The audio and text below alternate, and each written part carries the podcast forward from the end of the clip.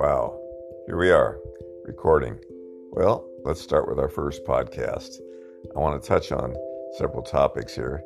Here we go. The title is Religion, Politics, and Sex.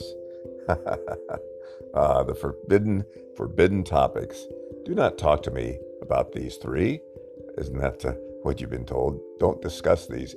If you go to a party, never talk about religion, politics, and sex.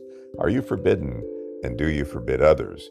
Are you offended when someone says sex or God or some ism, political or religious ism?